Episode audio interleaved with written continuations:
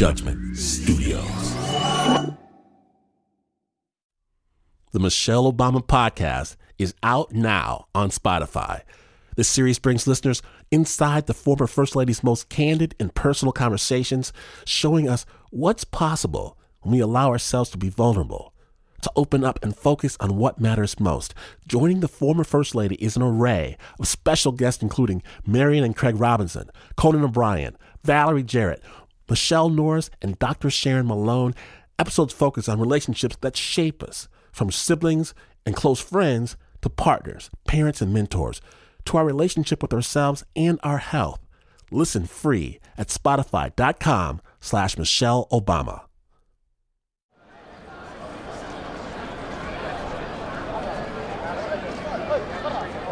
Beautiful resort community of Wisconsin Dells. Last day of a huge church festival. I'm 10 years old, waiting it out with 10,000 other church brethren with only one real thought in mind. See, before we head home to Michigan, I'm to take my last $11, roll up to the Swiss Miss Fudge Shop, and get a nice big piece of Rocky Mountain fudge. I'm to gobble it up on the drive back, and none of my brothers gets any unless and until I deem them worthy. Just got to make it through these services. Got to stay awake. You know what? Maybe I won't get Rocky Road. Maybe I'll get Vanilla Nut. Check it. Maybe I'll get a piece of both. I've earned this moment. See, we're supposed to tithe, to give a tenth of our earnings to the church out of my paper route, my lawn mowing, my grandmother's once a year envelopes, everything, a tenth. Cool. But then in an innovation perhaps unique to my church, there's another tithe, the second tithe. I pay up. But wait, there is more. Every third year, we have something called the third tithe. And this year, I'm supposed to come up with that third tithe money. No worries. I budgeted that. Of course, our church wouldn't be our church without special offerings, where you give of your heart to the Lord's work. I did that. Put it in their special envelope, Jack. Watch the deacon carry it away. First, second, third tithe, special offerings, everything. So I am paid in full. I'm right with the Lord, and I have $11 of holy fudge money left. Then I hear Pastor, Brother, we are all blessed. And it's from this abundance that we give the excess to the Lord's work, the tithe of the tithe. Excess tithe? The, the who? There can't be no such thing. And that $11 it starts feeling heavy in my pocket. Reverend, ushers are coming around one more time right now, ready for you to plant your seed in the kingdom of God. A plaintive couple of chords drifts from the piano, and then I get it. I get it. I understand everything. My mother looks down the aisle at me. Pops looks down the aisle at me. Everyone looks down the aisle at me. Really? Fine. Fine. I fill out an offering envelope. And when the deacons pass the basket to me, I put their envelope inside. On the way home, we pull over at the Swiss Miss Fudge Shop. I run out and buy exactly $11 worth of delicious fudge. See, sure. I put my offering envelope in the basket and I packed it full of the most important thing my prayers for peace, love, and goodwill towards men.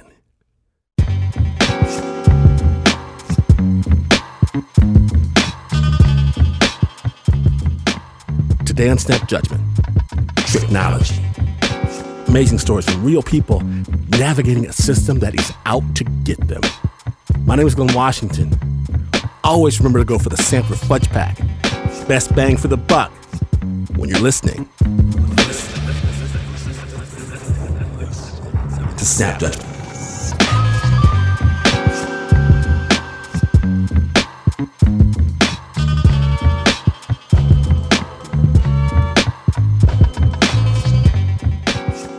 Now, we're going to start off today's show with a story from one of our favorite snappers, This story, it does reference some illegal activity.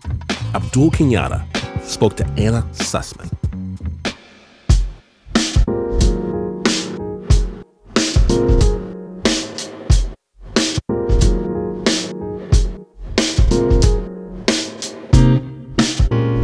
I was born in Harlem Hospital. I lived on Lenox Avenue between 118th and 119th Street. Malcolm X would walk down the street on Lenox Avenue every day. So every day that he walked, I pretty much saw Malcolm walking down the street. And he would wait for the time of day, like when I would go down to the subway station to meet my father and walk my father back to the house from work, which was like two or three blocks away from the house, just to hook up with my dad. I would get there early and I would listen to Malcolm speaking. And make you turn against those who want to help you and make others turn against you. Malcolm would be outside the subway station and everyone would be standing up. And he would be standing, he didn't have a microphone, he stood on a ladder. And, and he stood there and he spoke to the people as the people were coming out of the subway station and going into the subway station, but at some point there was always a crowd of at least a 100 people that was standing listening to what he was saying. All other people. Then he could teach this man a science called tricknology, which is the science of tricks and lies. And Malcolm had a lot to say, and he had a lot to say about the things that were going on in our community. And one of the things that was so obvious in our community was that our community was inundated with heroin. So it, he had to speak about heroin. And he told us about the trap that heroin was. The, the trap is that they're bringing it into our community, but they're not spreading it around to their communities. You know, if it was in their communities, they'd understand that this was a dis-ease. But in our community, it's a crime. He said that heroin was a part of the technology of our oppressors to make us slaves. So that's a trap me and some friends recognizing how dangerous things were in our community, recognized that it would be to our best advantage to come together and form a mutual protection association. We called ourselves a social club. The police called us a gang. We were the Seven Saints. We wore black wool sweaters with seven halos on the back. We wore black leather jackets. We had beards. We had big afros that sat on our shoulders. We meant to intimidate people when we walked down the street because we were intimidated by the society around us. One of the guys in our gang was Carmelo. He was my boy. You know, he always had my back. Carmelo was cool. We used to hang out. We went to school together. You know, we were in high school together. We studied together. We talked together. We, you know, we did everything together. He was, he was, he was my guy. We went to a high school where there were 600 people in our graduating class. But in that graduating class, maybe only maybe only 10 people were informed about the fact of a Regent scholarship exam. And of those, I only know one who passed that exam, and that was myself. Okay, the the deal is that uh, if you were African American, there weren't a whole lot of uh, vocations that you could get into. So I wanted to be a psychologist, um, but I also knew that most of the people in my family who went to college were teachers. So um, Binghamton was the number one teacher college in the state of New York at that time. So that was the major reason why I chose that. I remember that my parents couldn't afford to come with me. I left, I took my bags, I, went to the bus by myself, got on the bus, and, and I went to school. So I, you know, I, I got there. I, I did not, I had no clue that I was going to be the only African American there. And I was the only African, I was the first African American in that school. So I was walking across the college campus minding my own business, and this white dude, another student, approached me and engaged me in a little small talk. White boy John actually was his name. Then he asked me if I knew where he could get some heroin. My first reaction was negative, but almost immediately I had an epiphany. Do I know where you can get some heroin? Do I know where you can get some heroin? I took that bus back to New York City, got off, took the subway, went back to Harlem. It took me a couple of couple of steps to get my step back, you know, to get my groove back. But after a couple of minutes, I had my groove back on. I was walking down the street, I had my bop on. When I go up to my people, guys in the Seven Saints, I'm like, yo, check this. I need to get some heroin, you know, and they're like, what you need, how much you need, you know. Said, let me get an ounce. They said, okay, we'll get you an ounce. And then they showed me how to take that ounce and cut that ounce in half and then use milk sugar to make two ounces out of the one ounce that I had. We wrapped it in, in brown paper and I put it in the suitcase. I felt justified. I don't know, maybe it sounds silly to people, but I really felt like I was taking heroin out of Harlem and I made a lot of money. And I was like, man, I made a lot of money. But I was I was cool, you know. I had my did my Revolutionary Act. I made some money, and then White Boy John came back again, and he said, "Can you do it again?" And when he said, "Can you do it again?" I think that's when my mind kicked over into the to the capitalist part of what was going on. That's when I realized it was a capital gains kind of thing. I did not hesitate. I was like, okay, I'll do that. You know, and I went back and I did it again. And, and I, I don't know if, if you understand what it's like to be 18 years old and I'm making over a thousand dollars a week. 18 years old, over a thousand dollars a week. I never imagined that. My father made $70 a week. I had a big old car driving down the street with my friends in it. You know, I was cool and the gang. I was a happy man. I felt like my life was in balance. You know what I'm saying? I mean, I was a revolutionary and I was making money. Most revolutionaries don't make much money. In my heart, you, I, you know, I mean, maybe I look back at it now and I realize I'm, I was naive and and and that I really wasn't taking that much heroin out of Harlem. But in my heart of hearts, at the time that I was doing it, I truly believed that I was moving heroin out of Harlem and, and taking it out of harm's way in my community and placing it in communities that I was putting those communities at harm. And that's the part that, that I feel bad about is that I was putting someone else's community at harm. But at the time, it seemed fair to me. At the time, it seemed like a quid pro quo. You know, it was like, that's what they're doing in my community, so I'm doing that in their community the only person I think that, that could have given me a different perspective on what I was doing was Malcolm X. And Malcolm X was dead at that time. By the time I did it four or five times, I had an organization. I was moving heroin, more heroin into upstate New York than anyone ever had. I became the biggest heroin distributor in the area. Once business starts booming, I recognize that it's probably not a wise thing for me to be bringing five kilos of heroin into Binghamton every week. White Boy John, he's the guy who first approached me about getting into the business of selling and buying heroin. And I started providing him access to the heroin, and I became a distributor. Unfortunately, White Boy John decided that he no longer wanted to be a part of my organization. So the money that was being sent to me on a weekly or monthly basis no longer came to me. I was like, what's up? So I give a phone call and I'm like, yo, uh, check this out. Like, I'm not getting no cash. And folks was like, yeah, man, the reason you're not getting no cash is because white boy John ain't paying. I'm not a happy camper. And I say, okay, I need to straighten this out, white boy John. He need to understand that I'm still a man and I'm in charge of everything. And I say, oh, to my partner who set up a meeting, I had a partner that I left in charge of things. His nickname was Ty. And Ty and I were really tight. I said, okay, Ty, you know, he said, I got a meeting with white boy John. I said, cool.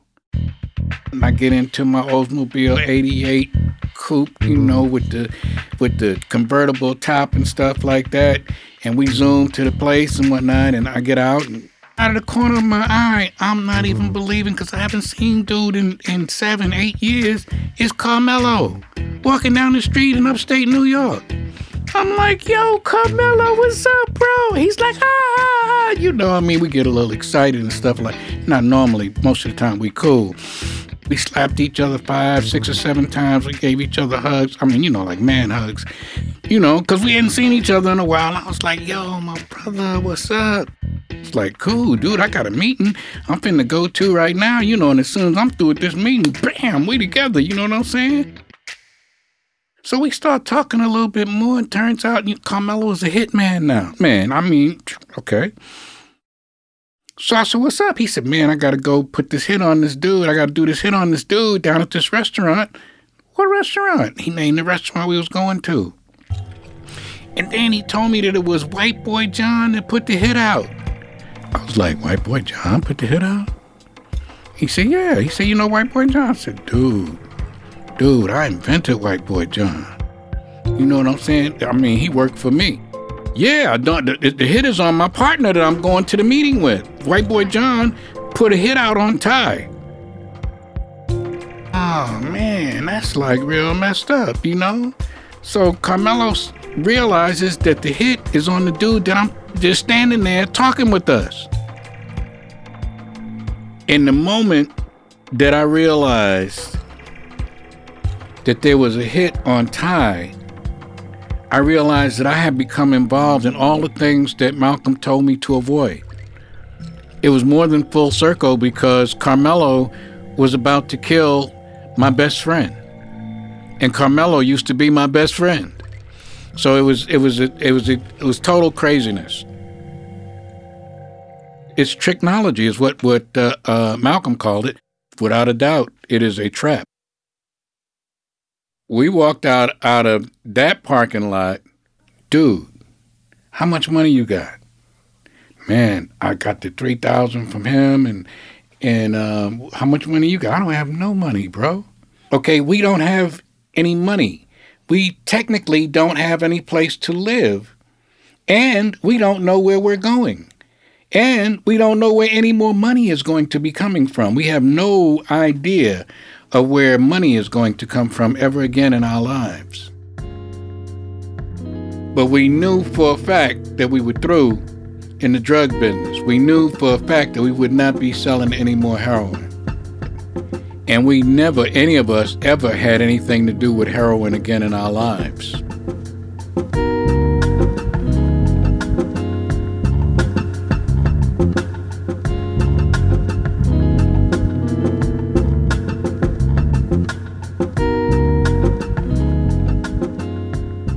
Big thanks to the Oakland OG, Abdul Kenyatta. Find out more about Abdul at snapjudgment.org. The original score is by Renzo Gorio, and that piece was produced by Anna Sussman.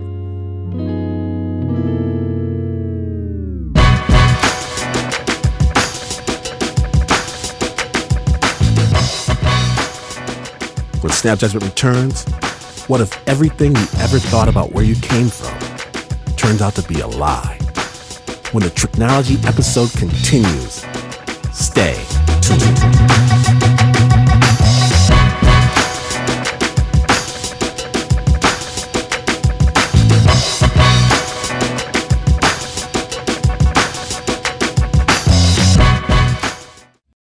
pants with a belt, collared shirts, Oxfords.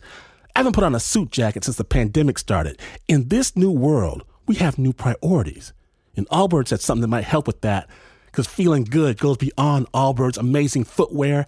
Introducing the all new Trino underwear from Allbirds, whether it's a woman's bralette, brief, shorty, or thong, or the men's boxer briefs. With Allbirds Trino underwear, you can get intimate with nature with intimates made with nature. Your private parts and the planet will love Allbirds Trino underwear. Find your pair at allbirds.com.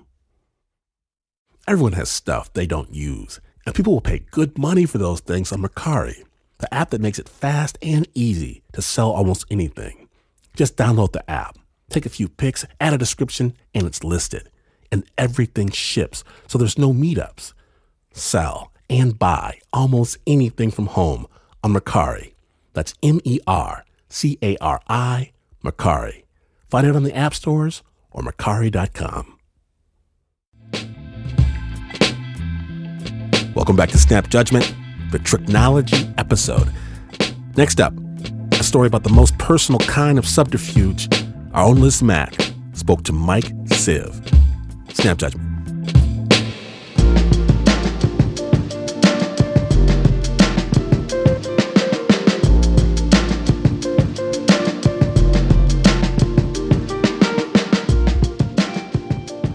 Nine year old Mike was sitting on the couch at home in San Francisco, watching a movie with his mom. And I guess somehow she was just too tired. Um, she fell asleep. And all of a sudden, I hear a. It's like somebody is choking her. I know she has a nightmare, but I don't know what to do. She's just squirming, like moving around. And then she's she's just trying to break free from something. She wakes up, it's like nothing happened. She goes to the restroom. I'm like, hey, what the hell just happened? Did you know you just have a nightmare? And it's like very laissez-faire answer. Well, yeah, well, you know, it's probably just dreaming about the Khmer Rouge. That was it. Before this, before he lived in an apartment with a TV and couch in San Francisco, Mike was a child of war. Not just war, the Cambodian genocide by the Khmer Rouge. His memory of the war and the genocide is spotty, like a flickering TV signal. And that's partly because of the nature of the war itself. Along with their campaigns of torture, mass murder, and forced labor, the Khmer Rouge agenda was to wipe out Cambodia's history altogether. The regime had a slogan We will burn the old grass, and new will grow. Books were burned, teachers rounded up and killed. The leader of the Khmer Rouge declared the nation would start again at year zero. She tells me that they are people that has no soul. These guys are so evil that it's horrifying. I'm lucky that we survived. The Khmer Rouge killed over 2 million Cambodians, nearly a quarter of the entire country's population. Those that survived, like Mike's family, were captured, relocated, and often put into prison camps or labor camps.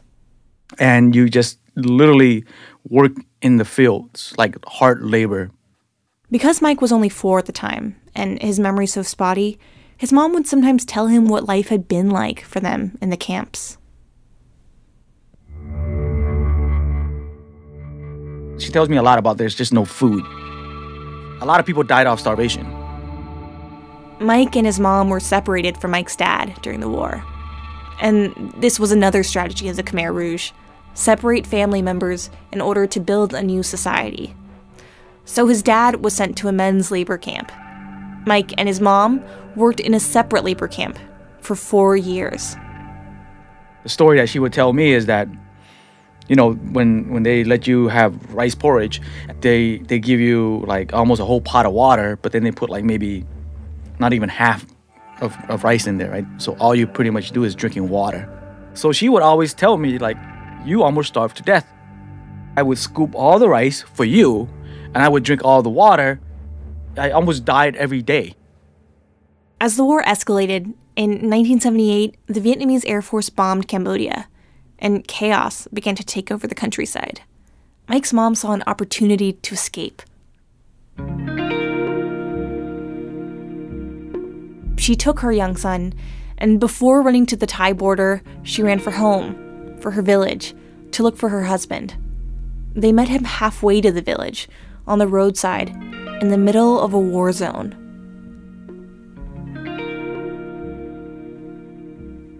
This scene, the one Mike is about to describe, is a scene Mike will try to understand for the next two decades. Here's what it seems like we know Mike heard the sounds of the bombs in the distance. I think I remember kneeling down and covering my ears, and I think that that's pretty much it. Here they were, by the roadside, face to face, after years of separation. Now they could all make it out of the country and out of the war together, as a family. But it turned out Mike's dad had another plan. Although it was a war, Mike's mom said that his dad mm. didn't want to escape. He says for us to leave. In fact, he wanted to be left behind. He pushed them to go. You might not have a chance if you don't leave now. My mom says no. My dad should come too. So my dad says, Well, I'm not leaving. The way Mike's mom described him, his dad was a patriot, a hero, a man unwilling to leave his country behind in the hands of the enemy. She begged him to come. So Mike and his mom escaped the Khmer Rouge. They had nothing, only memories of their family briefly reunited. And they had each other. A few years after settling in San Francisco, Mike learned he would never see his dad again. There was this one time, and I say to her, uh, Well, you know, what happened to my, my, my father? She says, Well, your father, he's uh, hard headed and he's very patriotic and he wanted to fight for his country. What can I say? He's dead. So Mike lived with these blips of memories and information. And for any questions he had, there weren't places to find an answer. No real way to put the pieces together. When the history books were burned, Cambodia lost a part of its history. And Mike lost a part of his. All he had left was the story of a hero who put his country first, even though it meant abandoning his family.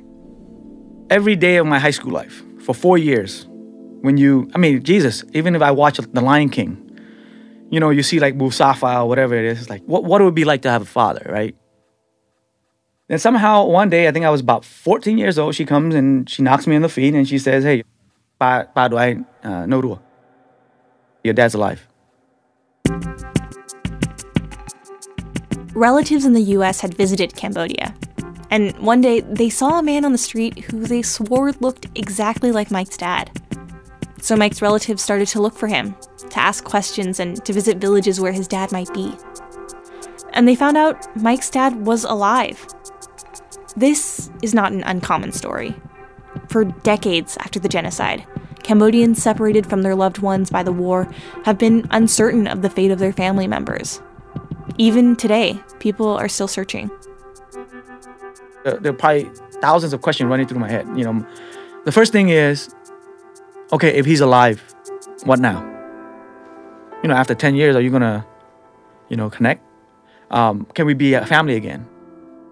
And of course, there was the question that had always silently haunted Mike and his mom.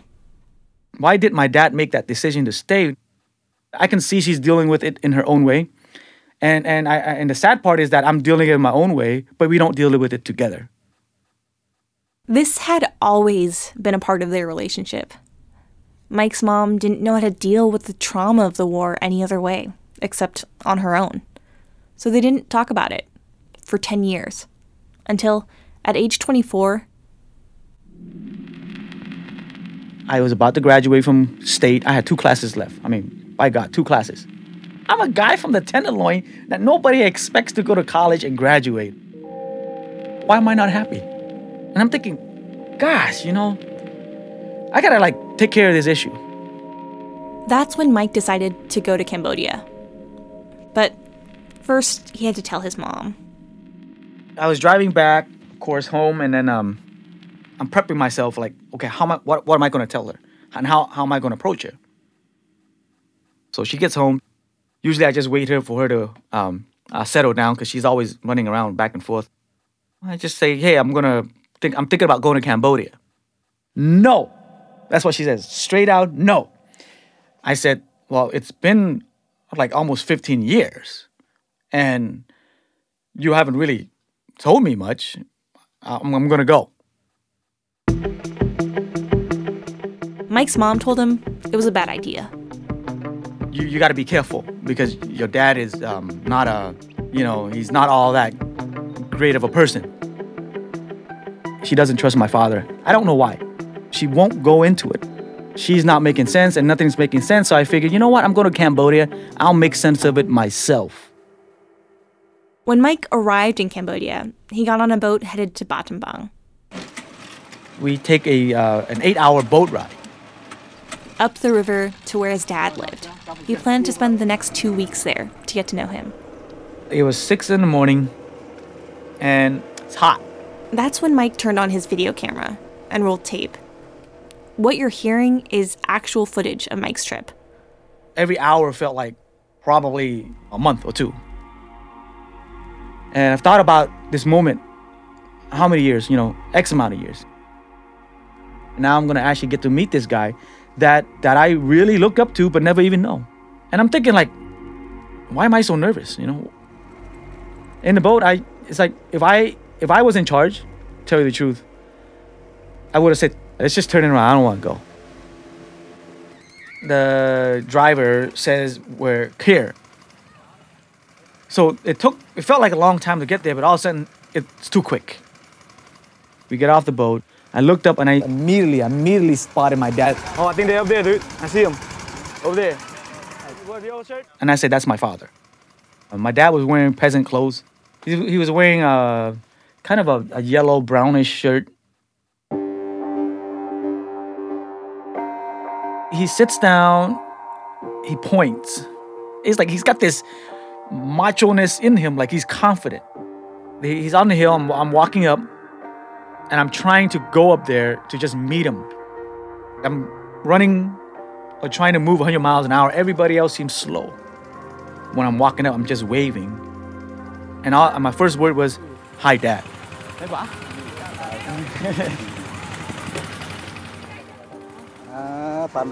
And he didn't, he just said, Uh huh, uh huh. And then he tries to give me a hug. There's no like, there's no hi, son.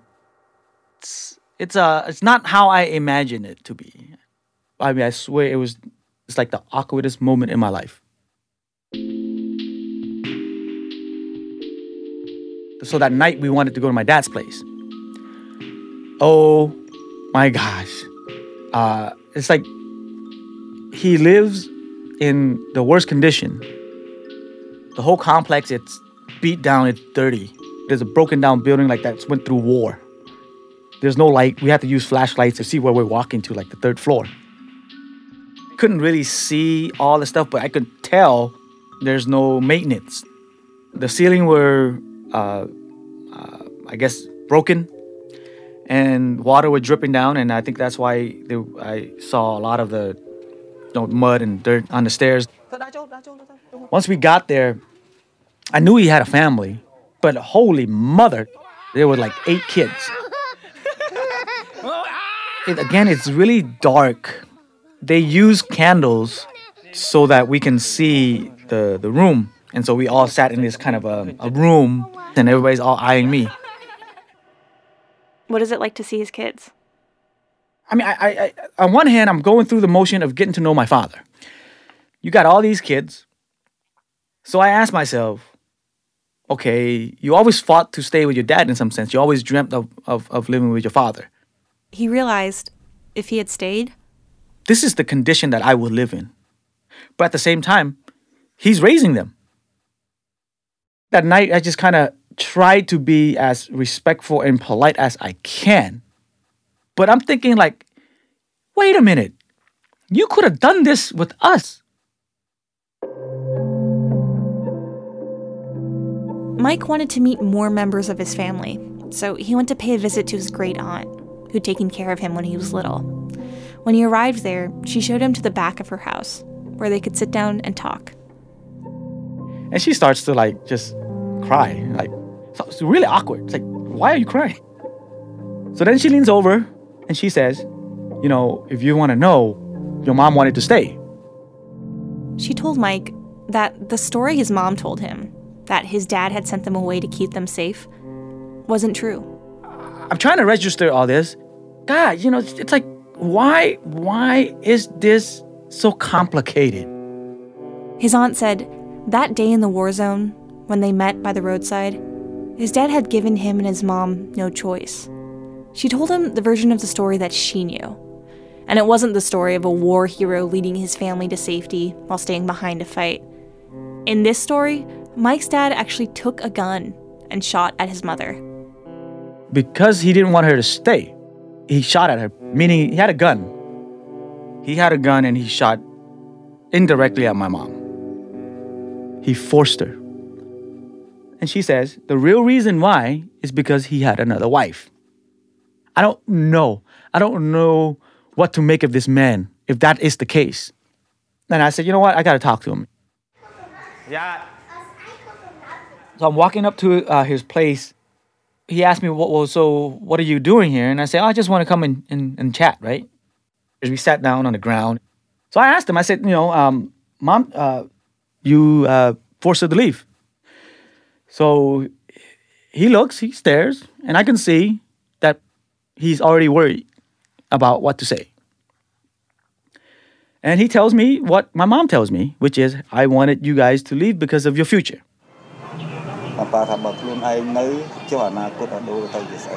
Okay, then I say, Well, didn't you have another wife?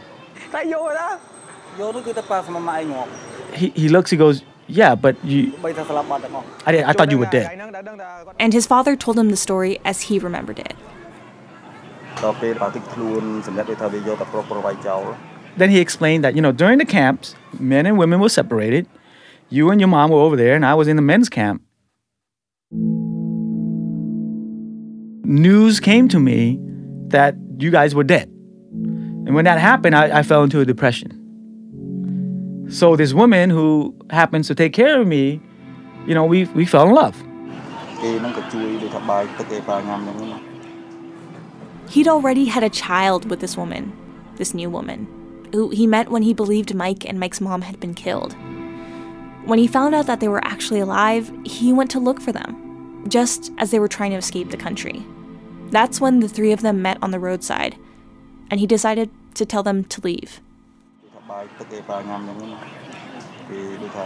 And I, I, I see the difficult dilemma that he's in.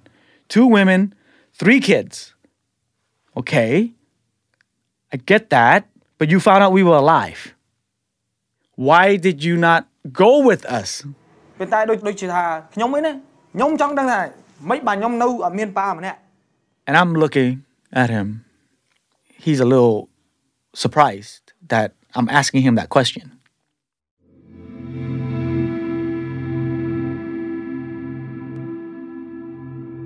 He says, you know, I wanted you, and your mom to go because for your uh, for your future. I think he um, believed that whatever he did was clear. The way he says it to me is like, this is the truth, this is how it happened, and you're asking me, and I'm telling you. You know, it's like there's no point in talking to him at that point because he hides behind the war. Then I said, okay, I understand the war. I understand you did this for me and mom or whatever. Okay, I'm not gonna, I'm not gonna argue with that. But here's what I'm telling you: if I'm you, okay, if I'm a father, I would have wanted to stay with my wife and kids.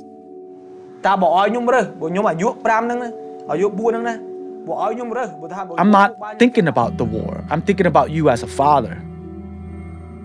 He, he almost cried. Uh, he looks in the air and then, you know, he takes off the glasses. Well, he, first of all, he looks at me and he's, he's kind of like, oh, that's what he meant all this time. I can see in his eye that he gets what I'm trying to ask. I'm thinking, okay, is he gonna say something that has meaning? If he would just talk and not think, like if he went with his emotion, I think that would have been what I was looking for. But instead, he shook himself from that emotion and he wouldn't go to that, that place. Somehow, the man in him shifts and he puts down his book. He looks in, looks at me, and I look at him. There's a little bit of a pause. You know, in the ten, the 10 seconds that he's trying to think, he flips and throws down his journal and starts yelling at me. Then he says, Yeah, I get it, you know? Um, but what you don't get is it ain't my fault. You don't understand because you didn't go through it like how we did. if you want to blame anybody about how your life is or how hard it was for you, blame it on Pol Pot and the Khmer Rouge. Don't blame it on me or your mom. And, and, and that is what he's going to take to the grave. And what do you really want from him? Like, what kind of thing do you want him to say? The what I wanted to hear was very simple, was that I get what you're talking about, you know, and I'm sorry. I'm sorry that, you know, you you you had to go through this. When Mike got back from Cambodia, he and his mom didn't talk about the trip, but she asked to watch all the VHS tapes he'd recorded while he was there. And at nighttime, when she thought she was alone, she would watch the videos of Mike and his father together. She never mentioned it. And then, one day, I'm walking in the kitchen just to grab something, and she's washing dishes. And she says, uh, in, a, in my mom's tone is, um, I saw you talking to your dad, all of it. And he's not wrong. And um, you're you're being too hard on him. She says he he did think that we were dead. So I don't say nothing. I'm like, okay. And then she just goes on about he chose his own fate. Poor guy chose that fate. She even said it. She goes, oh, now he knows he made a mistake. He knows that. And I feel bad for him. If you ask Mike about the war, he can't tell you the specifics of where he was or what exactly happened. But sometimes he'll get these flashes, these blips of being there. He'll watch a war movie and hear bombs going off in his head.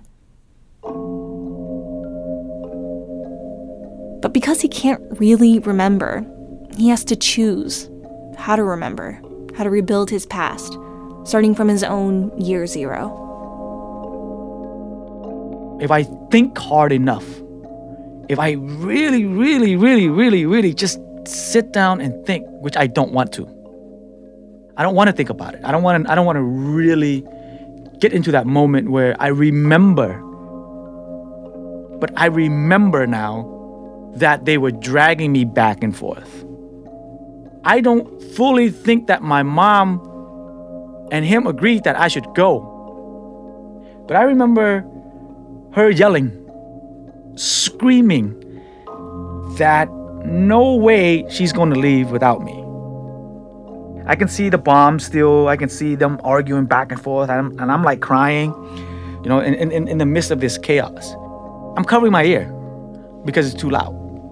They're pulling me. I don't know what's going on. That's when it stops.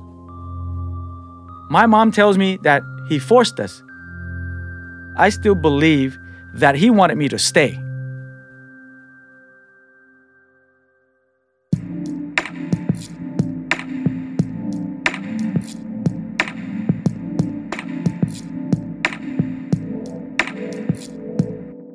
Big thanks to Mike Siv. Mike recently completed his first feature documentary film, Days of Justice. It's airing on PBS later this year. Keep an eye out.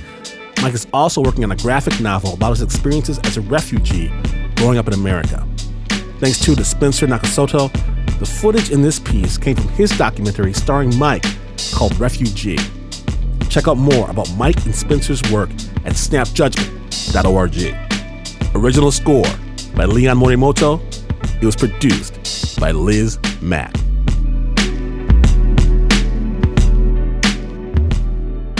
When Snap Judgment continues, what is a Confederate bar doing in Northern California and why? Why did Joe decide it was a good place to spend the evening? All that and more, so much more. When Snap Judgment, the Tricknology episode returns, stay tuned.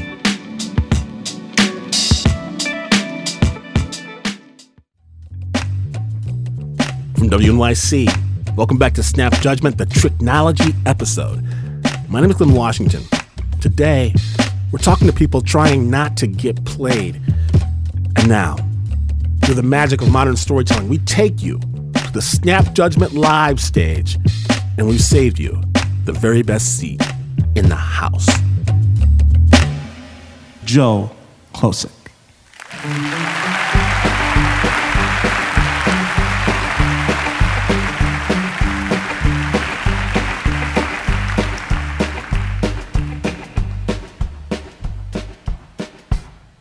I am a stand up comic, and I get an email for a gig in the Northern California town of Redding. If you don't know Redding, California, I think the best way to describe it is it's where 1972 went. the email starts out with this disclaimer quote, Please be advised this venue prominently displays a Confederate flag. It's not indicative of their philosophy there. I've booked many diverse shows at this venue. Have fun. How could I not take that gig? I get up there and I'm standing outside the place. There's a doorman. I've never met him, he's never met me. First words out of his mouth to me are, You know, I can always tell when black people are around. Whoa! Yeah, so can I. They're black. Are you a psychic racist? And I walk into the place and I look up, and yes, there's a Confederate flag, but above it is the biggest American flag I've ever seen in my life. I want you to think like Chevy truck commercial, halftime at the Super Bowl, America big. And then under it is the Confederate flag, and hanging on either side of it are those naked women mud flap silhouettes. Classy, right? Hanging at the bottom of the Confederate ball, disco ball, this is the most confused dream catcher ever. Does it come together in some way? Is there a meaning, you know? America, if you're different, we don't want you. Women are objects, gays are okay.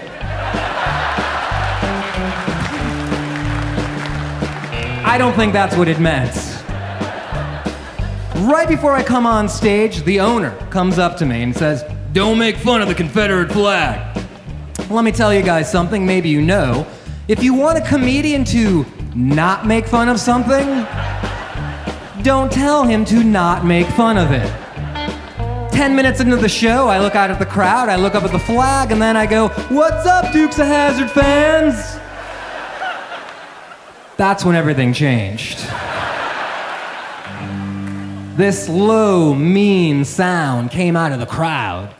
They hated what I had just said. And I was too busy worrying about that because out of the darkness, objects started coming at me. At first, it was just a fry basket and then some fries, and then there was like a fork, and then there was a rock. A rock? Someone brought a rock in here? Why is there a rock?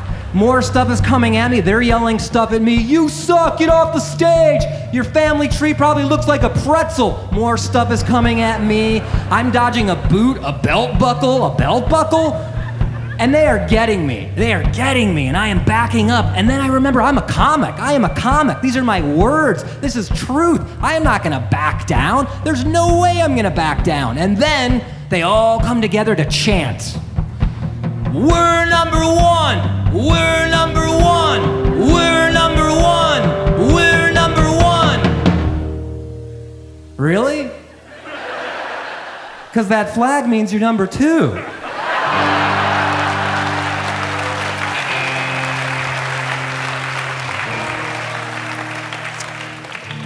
After all the tables got put back right and the cops left and I got paid somehow.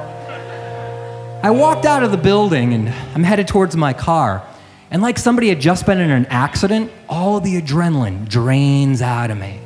And I suddenly realize I almost got killed back there. Those guys wanted to kill me for jokes and words, and I can feel my body shake, and I silently resolve to never put myself in that position again. I'm almost at my car when this guy gets directly in front of me. I call him a tether drunk. You know what a tether drunk is? They look like this. It looks like they're gonna fall, but they never quite do. Yeah. I'm getting dizzy just trying to keep eye contact. And he gets in my face and he goes, I don't like what you said about the flag, boy. And I can feel that comic rage rise again. And I'm just like, why are you so proud of it? I don't take people back to my house and show them my collage of losing lottery tickets. Take it down.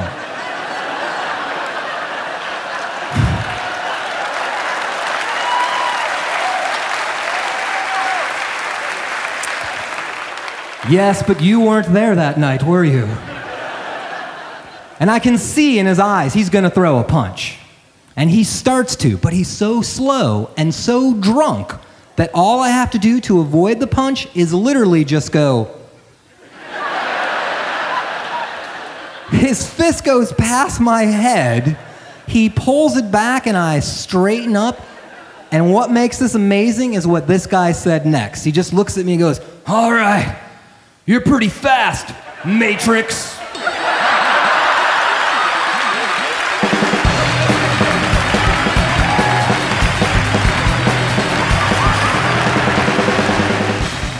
Amazing funny man, Joe Klocek. If he's on tour, go see him. If not, bring him to see you. Original score by Alex Mandel for Snap Judgment Live, performed by Alex and the Snap Players, Tim Frick and David Brandt. It's time. But know this the hottest storytelling podcast in the nation is only a couple clicks away. Take Snap Storytelling with you wherever you go on your pocket, phone, computer device thingy. Now on Spotify. Yeah.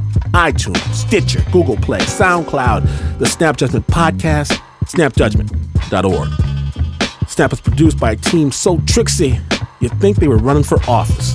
Please show your love and devotion for the man of the hour, the Uber producer, Mark Ristich. The Beard Master, Pat Mesiti Miller. Beardless, Anna Sussman. Joe, the bad brawler Rosenberg, Nancy, Upside Down Lopez, Eliza, Downside Up Smith. Renzo Gorrio's band Hydroplanes has a new album out called Panda, available everywhere. Leon to the Morimoto, Trixie, Tail, Ducat, Adizah, Eghan, Bobs, Liz, Mack, Weaves, and Jasmine Aguilera simply won't fall for it. Now, you may have heard something different from the bad kids with their funny cigarettes hanging out behind the bleachers, but this is not the news. No way is this the news. In fact, you could run into a California Confederate bar sporting your Black Lives Matter t shirt, and you would still not be as far away from the news as this is. But this is WNYC.